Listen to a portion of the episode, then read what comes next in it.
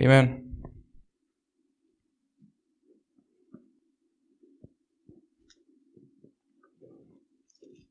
Let's have our seats as we pray.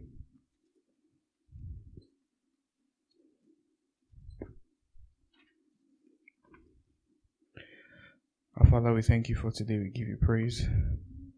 We worship you for your presence in our midst. Thank you for gathering us together once again before your presence and before your throne. Father, we ask, O Lord, as we go into your word, that you speak to us in Jesus' name. As you've always done, teach us by yourself in Jesus' name, and let your name be glorified. In Jesus' name we have prayed. Amen. So today we are going to be continuing on our series titled The Functions of the Holy Spirit. This is part 3 of the series, and in the first two parts we have spoken extensively about the person of the Holy Spirit. That was the first day, that was the first part, and the second part we spoke about the deity of the Holy Spirit. And the focus, the reason why we focused on these two first, before moving into any particular actions that the Holy Spirit will take, or any particular function, or any particular work that the Holy Spirit does, is because we had to establish that the Holy Spirit is a person. He is not a human being in that he doesn't have flesh and blood, but he is a person. He is a distinct entity that has the ability to function and to do things that only personalities can do. We made it extremely clear that the Holy Spirit is not a force. That the Holy Spirit is not a force. He is not energy that just fills up a place. Yes, sometimes when we are in worship or we are in prayer or his manifest presence is felt, we feel him, and sometimes people get prayed for and hands are laid on them and they feel the presence of the Holy Spirit and they get knocked down by the anointing. But this does not make the Holy Spirit a force. He's not a force, he's a person. He has the attributes of a person. And in the second lesson, we talked about how he is a deity, essentially explaining and examining that, yes, the Holy Spirit is God. And we looked at the things that made him God, some of the attributes that he shares or he shared with the God the Father and God the Son. Some of the ways that they relate with each other. And those are the things that we have looked at so far. So in today's teaching, we are going to be looking at his functions, and we'll start to look at his functions in detail. These functions are divided majorly into 4 in this series. And today we're going to look at the first 3, because the first 3 are less bulky than the fourth one. So we'll spend a little more time dissecting the fourth one when we meet again in the next 2 weeks. So the 3 that we're going to be looking at today are, number 1, the Holy Spirit in the creation and preservation of the universe. Number 2, the Holy Spirit and the unbeliever. What is his role in the life of the unbeliever? What's the Holy Spirit's job in the life of those who are not saved, who do not know God? Number 3, the Holy Spirit and the life of Jesus himself. And number 4, which we're not looking at today, but we'll look at extensively in the next 2 weeks, the Holy Spirit and the believer. So those are the 4 major sections Those are the four major dimensions that we look at to examine the functions of the Holy Spirit in this teaching. And we'll be done with this topic by the grace of God. I just want us to open our Bibles to the book of Psalm 33, verse 6.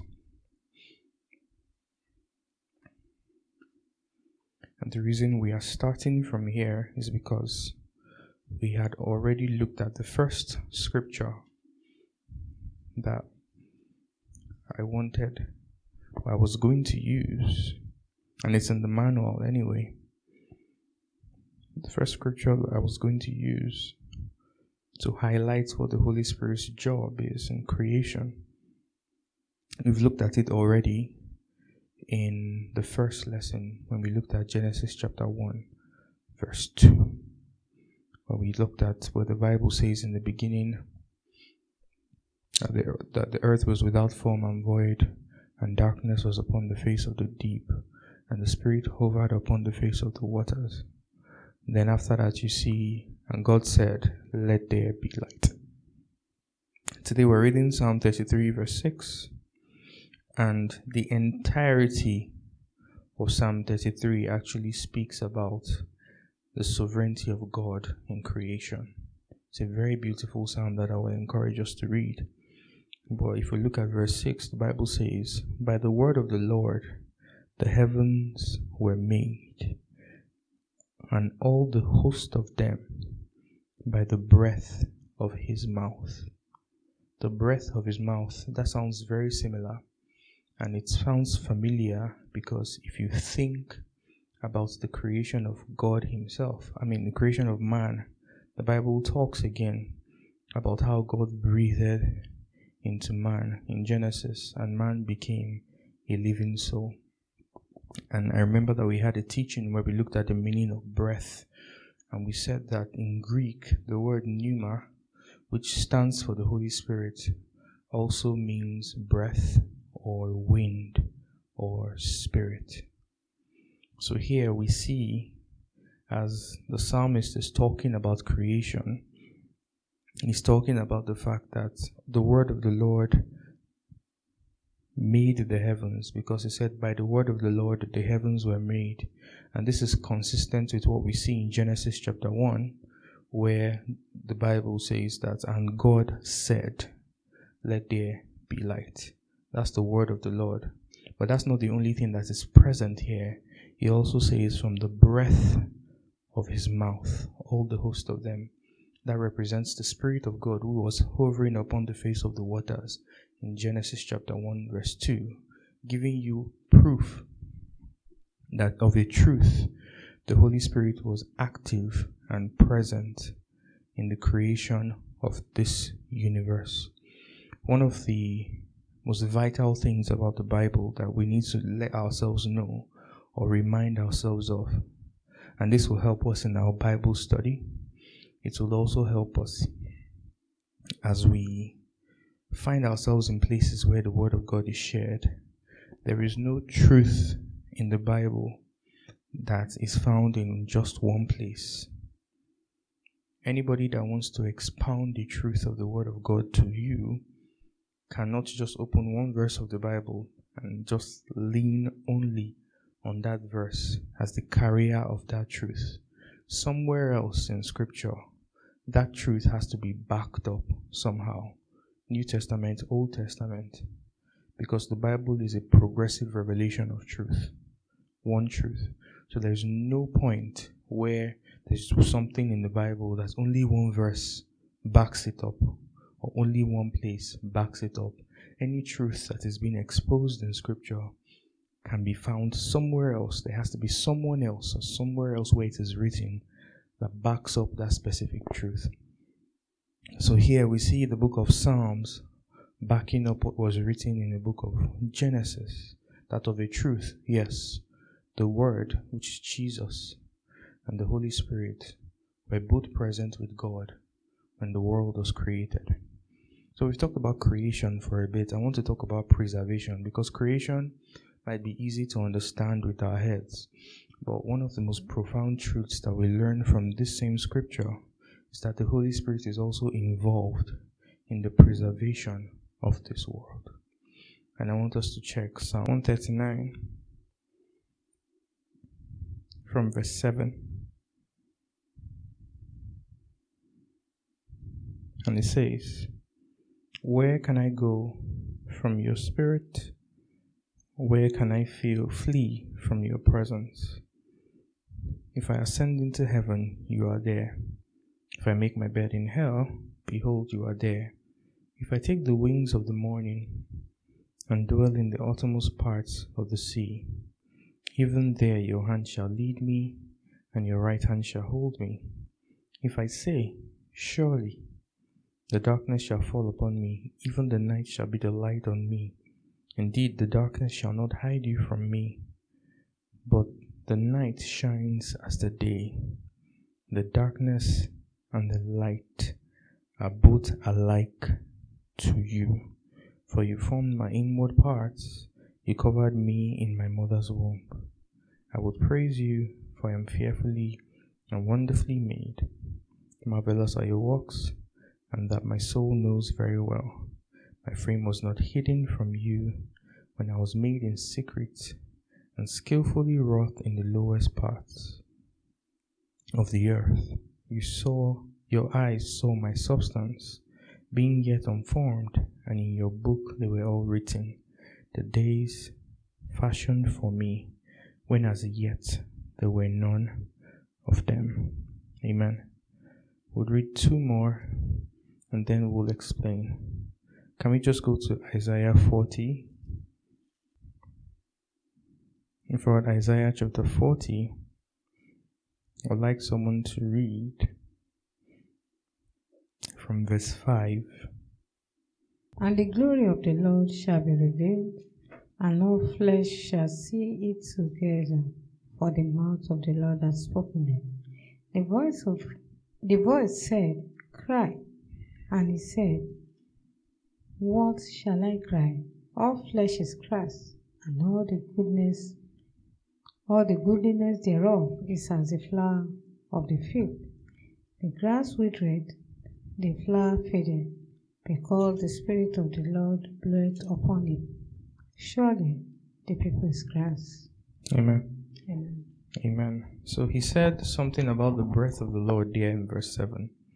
And that really is my focus for this. He says that the breath of the Lord does something interesting. It says that the breath of the Lord blows on it, and surely the people are like grass. The grass withers, the flower fades, but the word of the Lord stands forever. So he was talking about the temporary nature of the human life, but he was also talking about how essentially it is the breath of the Lord that sustains all human life, but not just human life, but the planet's life as well. I think on some level it is easy for us to accept that the Holy Spirit sustains humanity, and for us to accept that the Holy Spirit is even involved in the sustenance of the world as we know it. But he is. Because the Holy Spirit was actively involved in the creation of this world, every single thing that was done from the first day to the sixth day, before we get to the seventh day where God rested, the Holy Spirit had an active involvement in it. He wasn't passive. He wasn't a passenger. Amen. He wasn't a passenger. He was an active participant in everything that God did. And because he was an active participant in every single thing that God did, then he is also involved in preserving the known universe. God didn't just create and walk away from everything that he had done.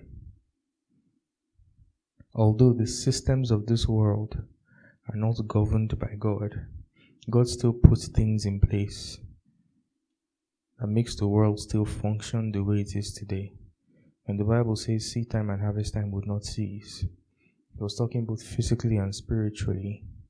But the fact that you can go out and plant something and have the assurance that it's going to germinate is a direct manifestation of what God had done. He talked about seed time and harvest time. So the Holy Spirit in creation and the preservation of the universe is active. Amen. I want us to look at the Holy Spirit and the unbeliever. And I want us to open to John 16. This is part of our root scripture. John 16 from verse 8. This was when Jesus was talking about the work of the Spirit. And he said, and when he has come, he will convict the world of sin and of righteousness and of judgment of sin, because they do not believe in me. And it says of righteousness, because I go to my Father and you see me no more. Of judgment, because the ruler of this world is judged. Amen.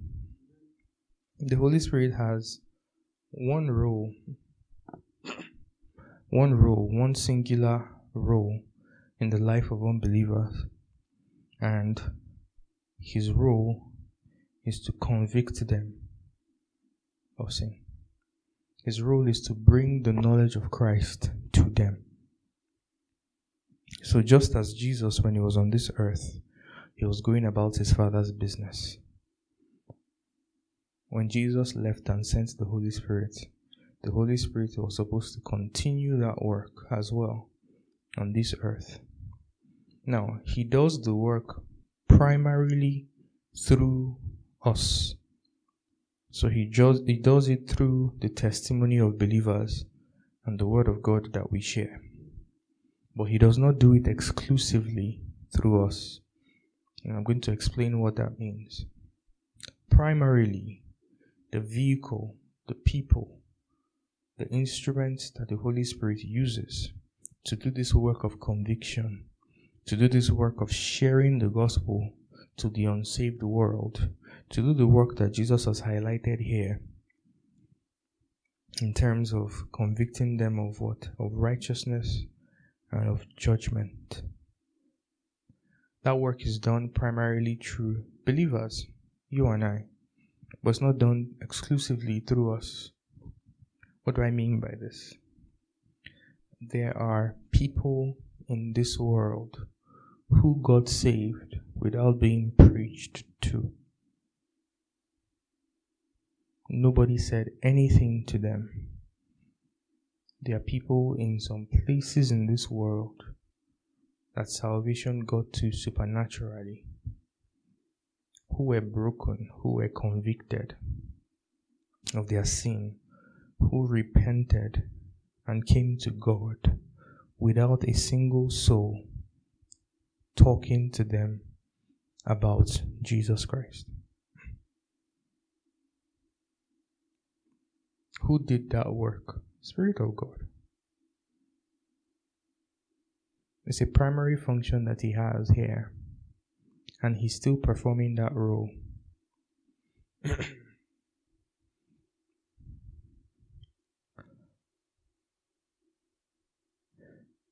And at this point, I want to talk a bit about evangelism. You see, sometimes we talk about evangelism as our mandate, and yes, it is. But I want to tell you something that might be a bit fascinating. You see, the thing is, God's plan for this world is going to come to pass, or either way, with or without us. Now, I recognize that it is not physically possible for every single Christian to say that they are not going to preach the gospel. It's not possible. There are people who will obediently follow Jesus and follow God and take up this mandate and do the work. But hypothetically speaking, that's hypothetically, somehow, if in some alternate universe, all the Christians there decided that they are not going to talk about Jesus, the Holy Spirit will do the job himself. It's one of his roles here. It's one of his functions. So when I say that the plan of God will get fulfilled either way without us, what I am saying is, like, just the best thing for Christians is to get on the boat and just do it, because we might limit the work of the Holy Spirit to the life of believers alone, but he has a job in the life of unbelievers, and his job is to convict of sin, about the righteousness and judgment of God. And he does it primarily through us, but he does not do it exclusively through us. So when you read very amazing stories and testimonies of people that somehow give their lives to Jesus in remote villages where nobody preached to them, nobody said anything to them, something just had happened in their hearts, and they had an awareness of a God somewhere, and they broke down, they repented, and they decided to follow this God. People that it takes a while for them to get in contact with the Bible, but somehow they're already living the Christian life before a Bible ever gets to them. How do you think these things happen? It's by the Holy Spirit. It's his walk on this earth. And if we choose not to do it, yes, there are other people that will do it, but he would also do it himself. You know, so I had a conversation with someone, actually someone here, and we're talking about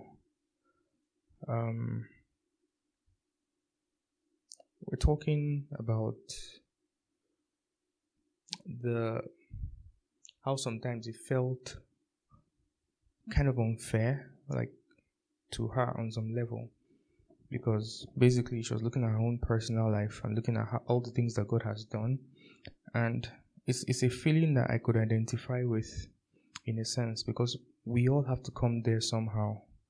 Essentially, when you come in contact with Jesus and you truly come in contact with him, one of the first reactions you would have is just how much grace has found you, because you would be able to look around people around you that don't have that same grace, people that probably are in your network, people that might be friends, people that might be associates, colleagues, fellow students, whatever the relationship is, and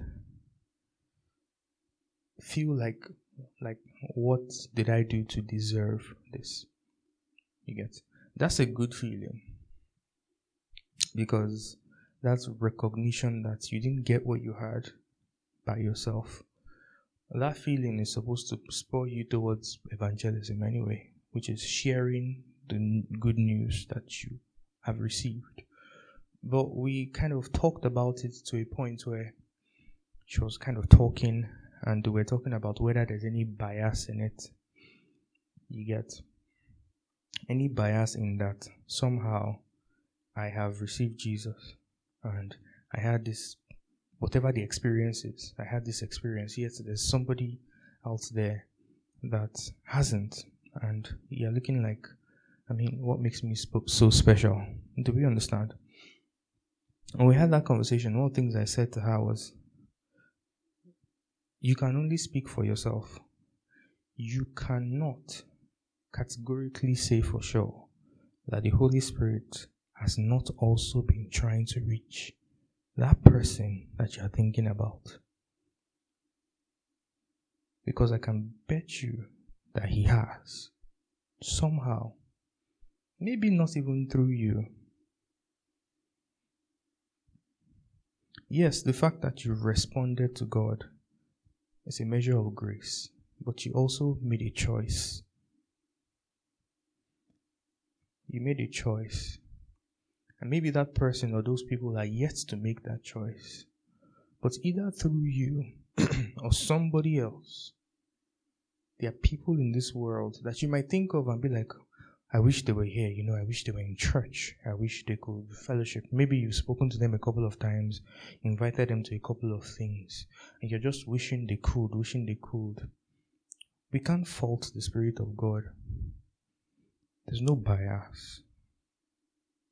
See, the thing is, Jesus would always call everybody to follow him. And that's the exact same thing the Spirit of God does in the hearts of people. Everybody has those experiences somehow.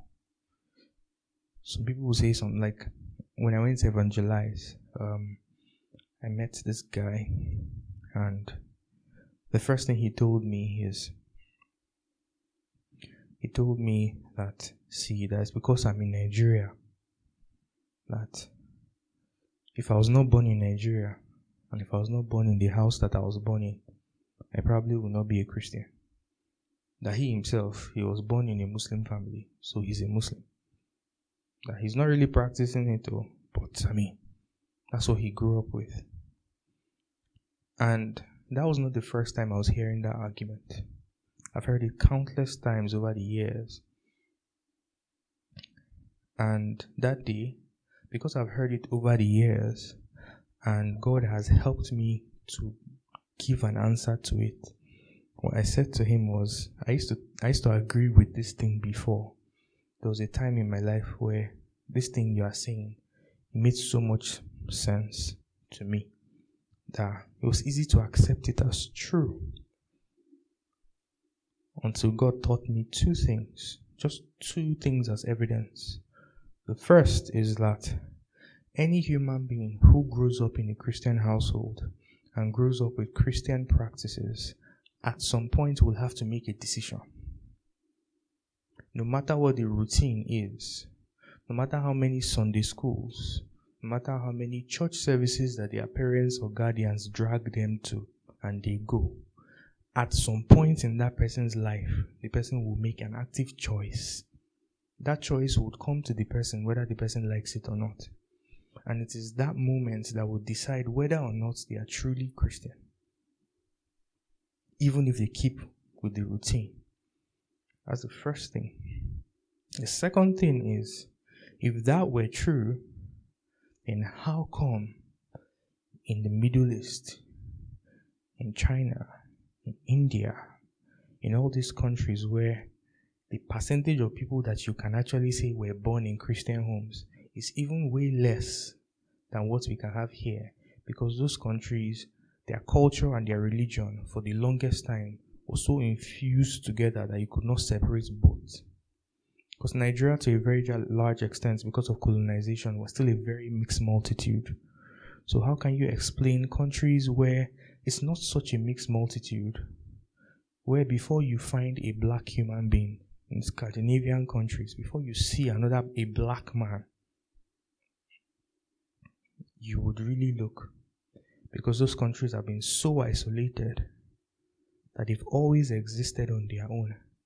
How can you explain that in these countries where you have Hinduism, Buddhism, Viking religions, Celtic beliefs, belief in Norse gods and mythology and all these things, how can you explain somehow the gospel still penetrating these places?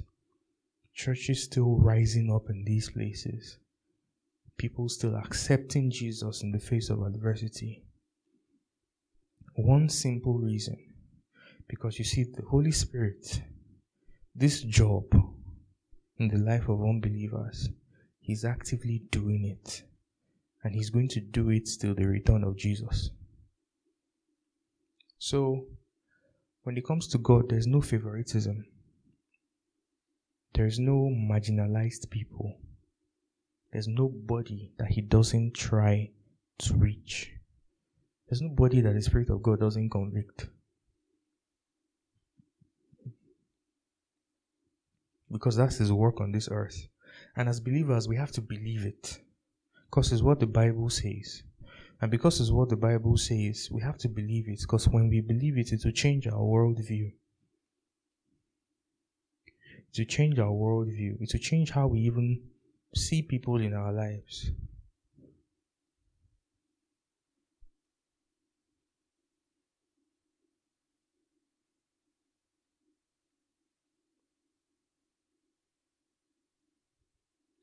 I have a very strong, maybe partly controversial belief but it's very strong and it's based on this scripture. And it's what I believe because it's what the Word of God says.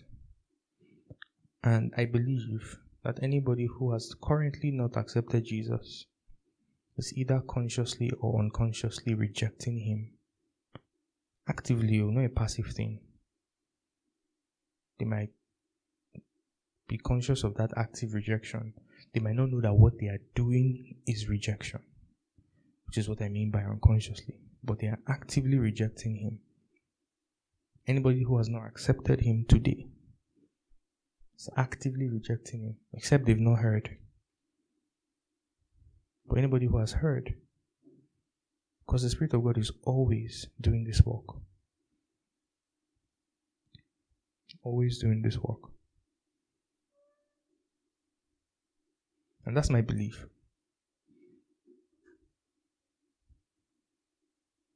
The third thing, which is the final point for today. And this final point is not really stuff to... It's the Holy Spirit and the life of Jesus. We're going to look at the 7 major points or areas where the Holy Spirit functioned in the life of Jesus. The first is that he was conceived by the Holy Spirit. That means he was literally born of the Spirit. That's when the angel visited, when Gabriel visited Mary, what he told her was that the Spirit of God will overshadow you and you would conceive and bear a son. So he was conceived of the Holy Spirit. The second was that he was baptized of the Spirit. When he was baptized in water, he was baptized of the Spirit and he was led to the wilderness to be tempted by the same Spirit. You can find that in Matthew chapter 3, verse 16, into Matthew chapter 4 from verse 1.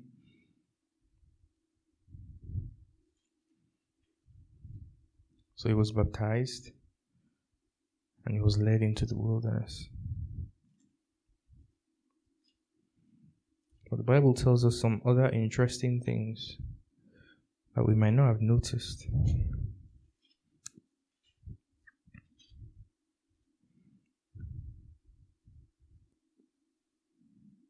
And the third is he was anointed by the Spirit for service. In Acts chapter 10 verse 38, the Bible says, it says, how God anointed Jesus of Nazareth with the Holy Spirit and with power, who went about doing good and healing all who were oppressed by the devil, for God was with him. So he was anointed by the Holy Spirit for service. That's the third thing. The fourth thing, which I have written here, which might also not resonate with us, or maybe it does, is that he was crucified in the power of the Spirit.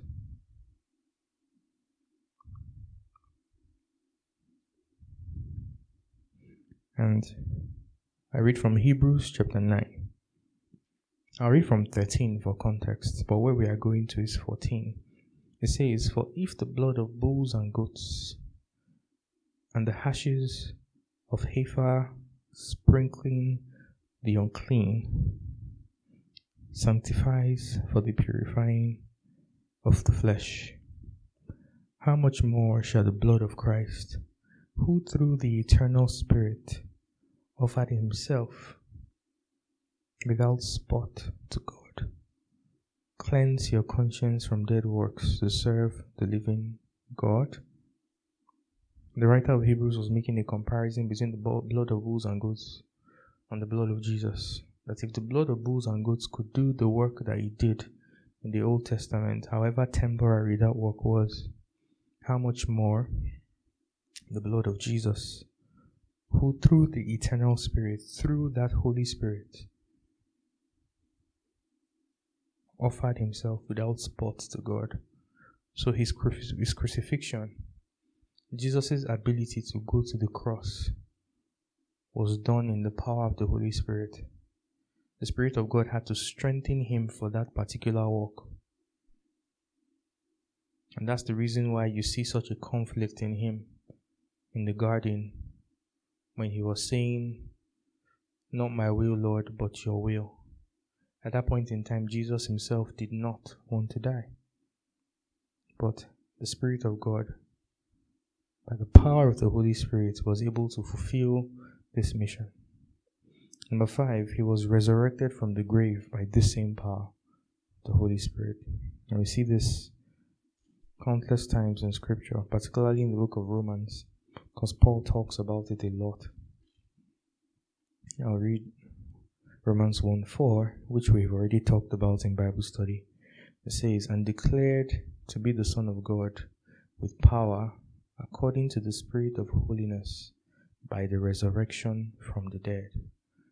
And I remember when we were treating it, when we started the Romans series back 4 months ago now, one of the things we said was that the Spirit of holiness resurrected Jesus, that Jesus was resurrected by the Spirit of holiness.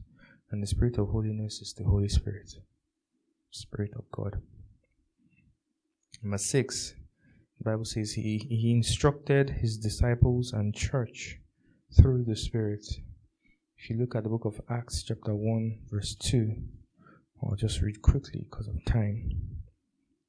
And it says here, "Until the day in which he was taken up, after he, through the Holy Spirit, had given commandments to the apostles whom he had chosen, to whom he also presented himself alive after his suffering by many infallible proofs, being seen by them during 40 days and speaking of the things pertaining to the kingdom of God." That's 2 and 3. But what we are going to focus here is verse 2, where he says that he was giving command to them. He gave commandments to the apostles through the Holy Spirit, meaning that he instructed them through the Holy Spirit. And finally, number 7, he gave them the Holy Spirit. He gave them the Holy Spirit. And we see that in Acts chapter 2, verse 33. Acts 2, verse 33. This was in Peter's message, where Peter said, "Therefore, being exalted at the right hand of God, and having received from the Father the promise of the Holy Spirit, he poured out this which you now see and hear." So essentially, they were accused of being drunk. Peter was saying, "No, we're not drunk." And when Peter was preaching his sermon, Peter said he was basically taking them through history and all the things that had happened. And when he finally got to that moment where they were in, he now said that after he's exalted at the right hand of God, and he has received from the Father the promise of the Holy Spirit, he poured out what he received, which is what you now see and hear. So this that you see us speaking is evidence of what he has received from the Father, and he has given to us. So these 7 points here are the work of Jesus, the work of the Holy Spirit rather, in the life of Jesus. Why is it important for us to know the work of the Holy Spirit in the life of Jesus? It's simple. It's simply because in some ways, on all these points, our lives mirror the life of Jesus as believers. So on the first point, he was conceived of the Holy Spirit. So while Jesus was literally birthed by the Holy Spirit, we don't get literally birthed, but we get spiritually birthed by the Holy Spirit. That's what it means to be born again. So when Jesus was talking to Nicodemus, he talked about being born of water and of the Spirit. So while Jesus, his literal birth was through the Holy Spirit, for us to cross from death to life, we also have to experience a form of birth as well, through the same Spirit. The difference is ours is a spiritual birth by the same Spirit. And the second, he was baptized. and he was baptized by the Spirit. So in the same way that Jesus was baptized in water, and then the Holy Spirit came upon him, it's the same way we see in the seventh point here. The Holy Spirit also came upon the believers, and he would come upon us, and we also have to identify with him by being baptized in water. So those are the similarities. We kind of also go through the things that Jesus went through, because we also go through baptism, both baptism by water and the baptism of the Holy Spirit with evidence of speaking in new tongues. He was anointed for service by the Spirit. Immediately that anointing came upon Jesus when he was baptized. Then he could go and begin his ministry after the temptation. And the same way for us, for whatever God has chosen for us to do, we need to be anointed for that service, and that comes by the Holy Spirit. He was crucified by the Spirit and he resurrected by the Spirit. This has to do with his destiny. Jesus' primary assignment on this earth was to come and die for our sins. He came to pay the price, and he came to rise up, and he died through the power of the Spirit, and was also risen up by the power of the Spirit. So it means that every single time humanity talks about purpose, or talks about destiny, or talks about what your life will become, or what God is, what, even if they are Christians or they are not, when they are not Christians, they talk about things like your goals and your dreams and things you want to achieve, and give you like 1,001 rules that you have to obey, or 1,001 steps that you have to take to get to where you are supposed to be. You'll be told to write down all your talents and all your gifts and all the things that you were good at when you were small, and make a list and start to pursue them. Sometimes in the church, we find some of these things also creeping into the church, where motivation and self-help is somehow mixed with scripture to supposedly help Christians to move closer to their destiny or their purpose. The primary thing that should be taught when it comes to destiny or purpose is the Holy Spirit. Nobody gets to where God wants them to get to. Nobody is able to fulfill purpose in life. Nobody is able to do that specific thing that God wired them to do without the Holy Spirit, because Jesus himself could not do it without the Holy Spirit. So the reason why we're looking at all the places and all the areas that Jesus needed the Holy Spirit is because our lives would also follow him as a pattern, in that all the things that he went through, from the new birth, which is a mirror of his own birth, to his baptism, to the anointing, to us being anointed for service, to us fulfilling our mandate, walking in line with God's plan and purpose for our life, till we get to the end of our life's journey, wherever that is. Every single thing that Jesus did, he did through the Holy Spirit. And the concluding question here is, if every single area of Jesus' life was influenced by the Holy Spirit, how can we ever do anything without the same Spirit? It is futile for a Christian to try to do anything or to try to live their life outside of the realm of the control of the Holy Spirit. The Holy Spirit is the true overseer of this world, not in terms of the systems of government, no, but the true kingdom, the true kingdom of God, which is who we are, present on this earth, is totally and completely governed and controlled by the Spirit of God. So if you belong to that kingdom, you cannot function without him. You can't. You can't do anything without him, because it's only when you're in that kingdom that you'll be able to live by the kingdom rules And God does not play by the rules of this world. We talk a lot about how the systems of this world are governed by the devil. It's true. But that doesn't have to be your lot or your fate.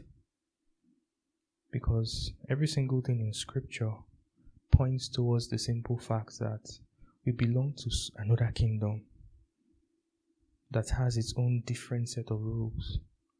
So when we teach about how, like we say, the devil is the god of this world, that is a truth.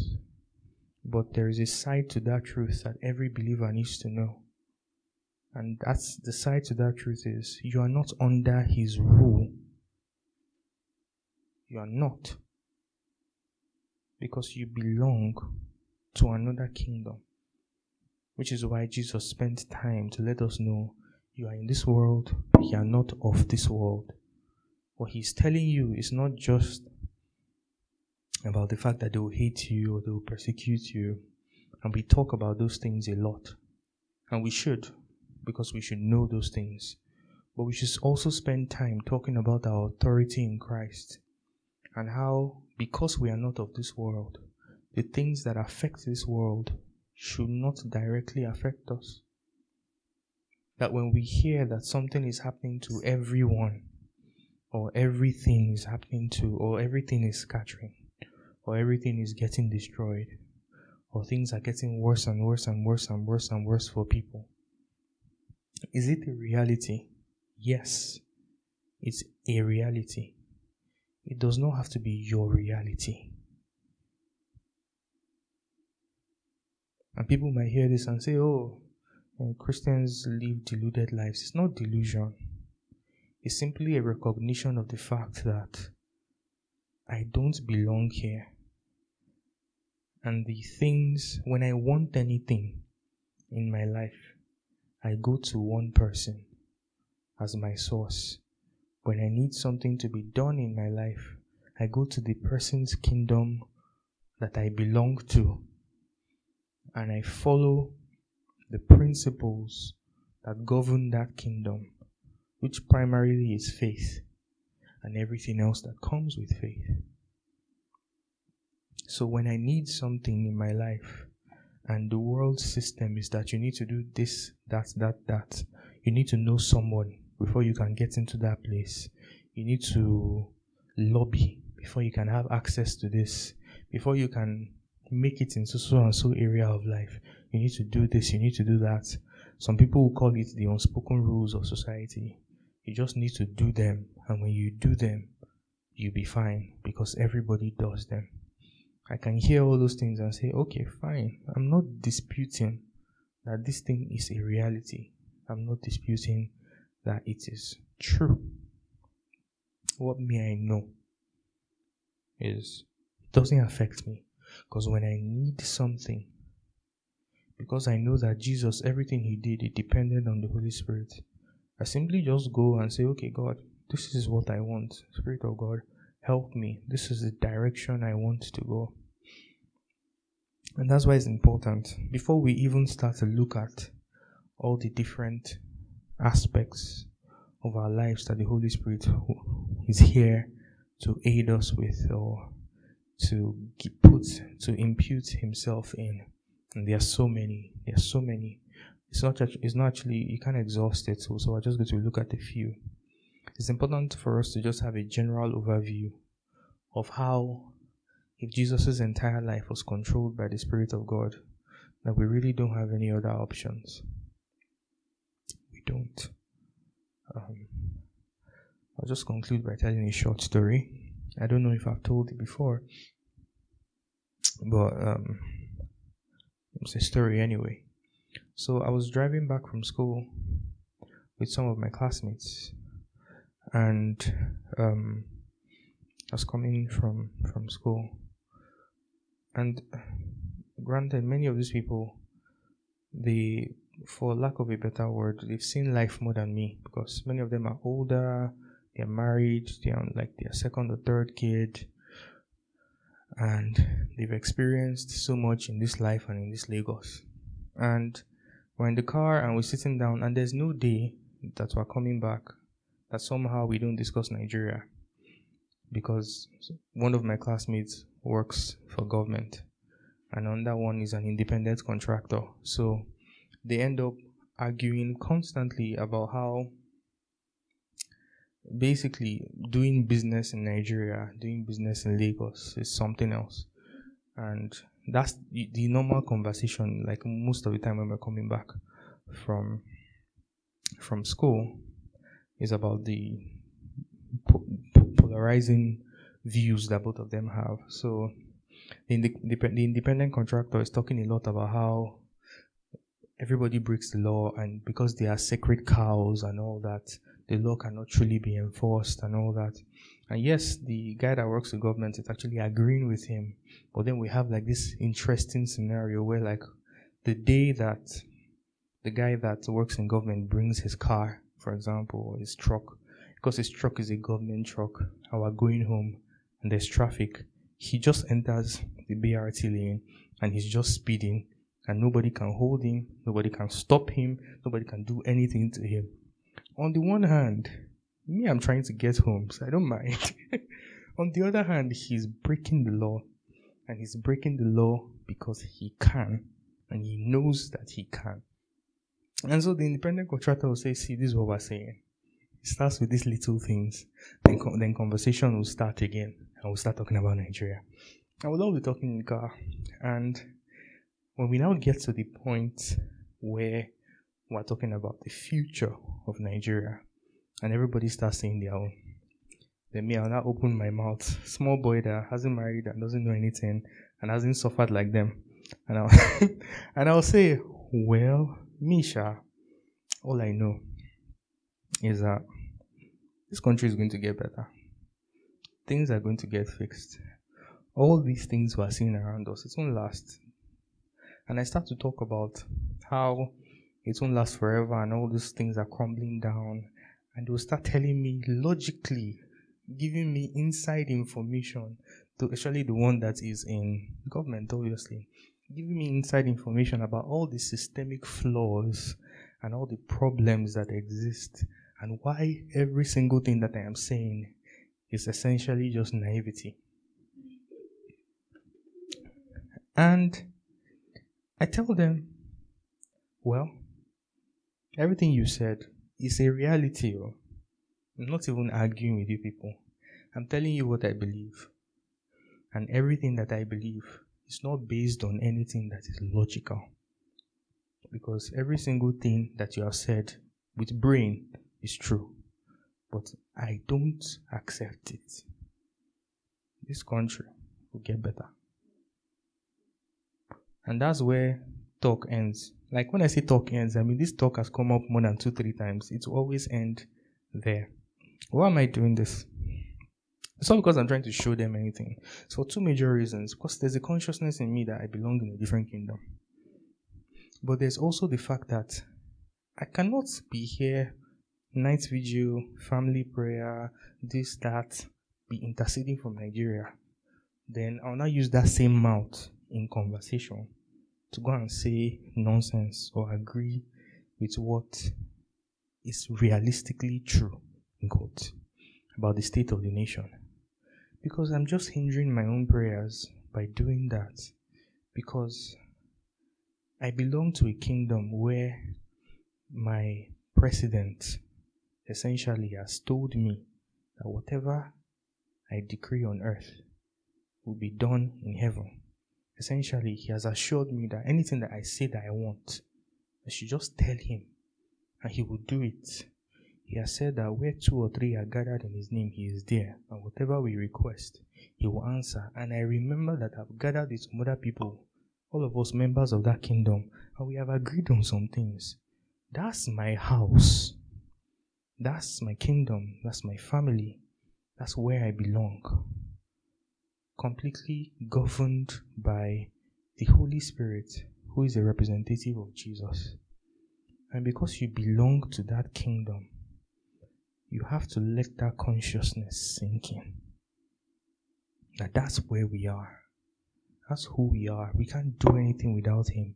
and we have to embrace it completely in every area of our lives, no matter how mundane that thing seems. It's about what the Holy Spirit is saying. It's about what He is doing. It's about what direction He wants to take that particular matter or take that particular situation, irrespective of whatever the current reality might be.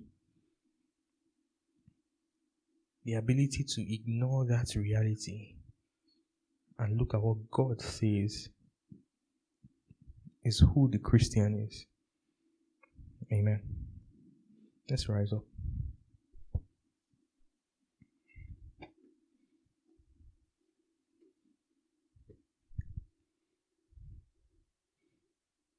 So in the next 2 weeks, we will start to look at those individual spaces or places in the Bible where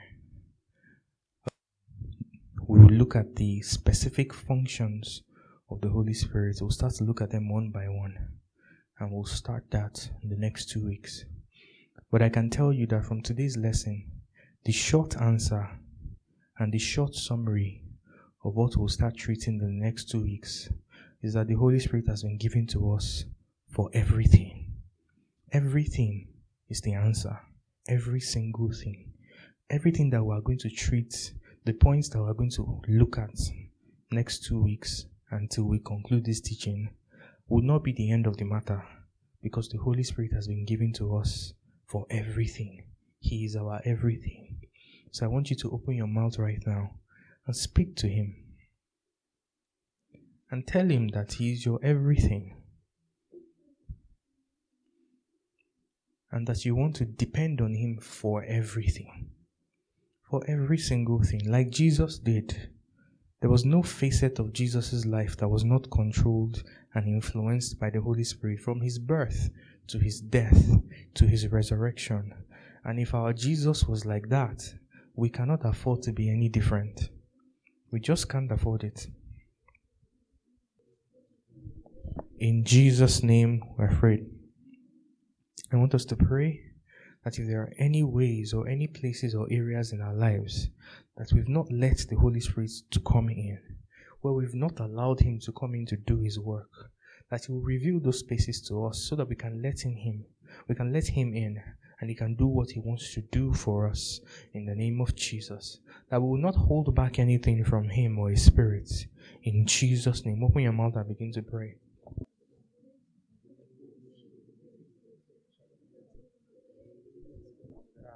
In Jesus' name we have prayed. Father, we give You praise, we give You thanks, we exalt You, we magnify You, because You are God. We thank You, Lord, we magnify Your holy name. We bless You, Lord, for all that You've done and all that You've taught us today. Thank You, Lord Jesus, because we'll go back to practice everything that we have listened to. Thank You, because as we go back to even look at it and to study it on our own, that You teach us more by Your Spirit in Jesus' name. In Jesus' name I prayed. Amen. Amen.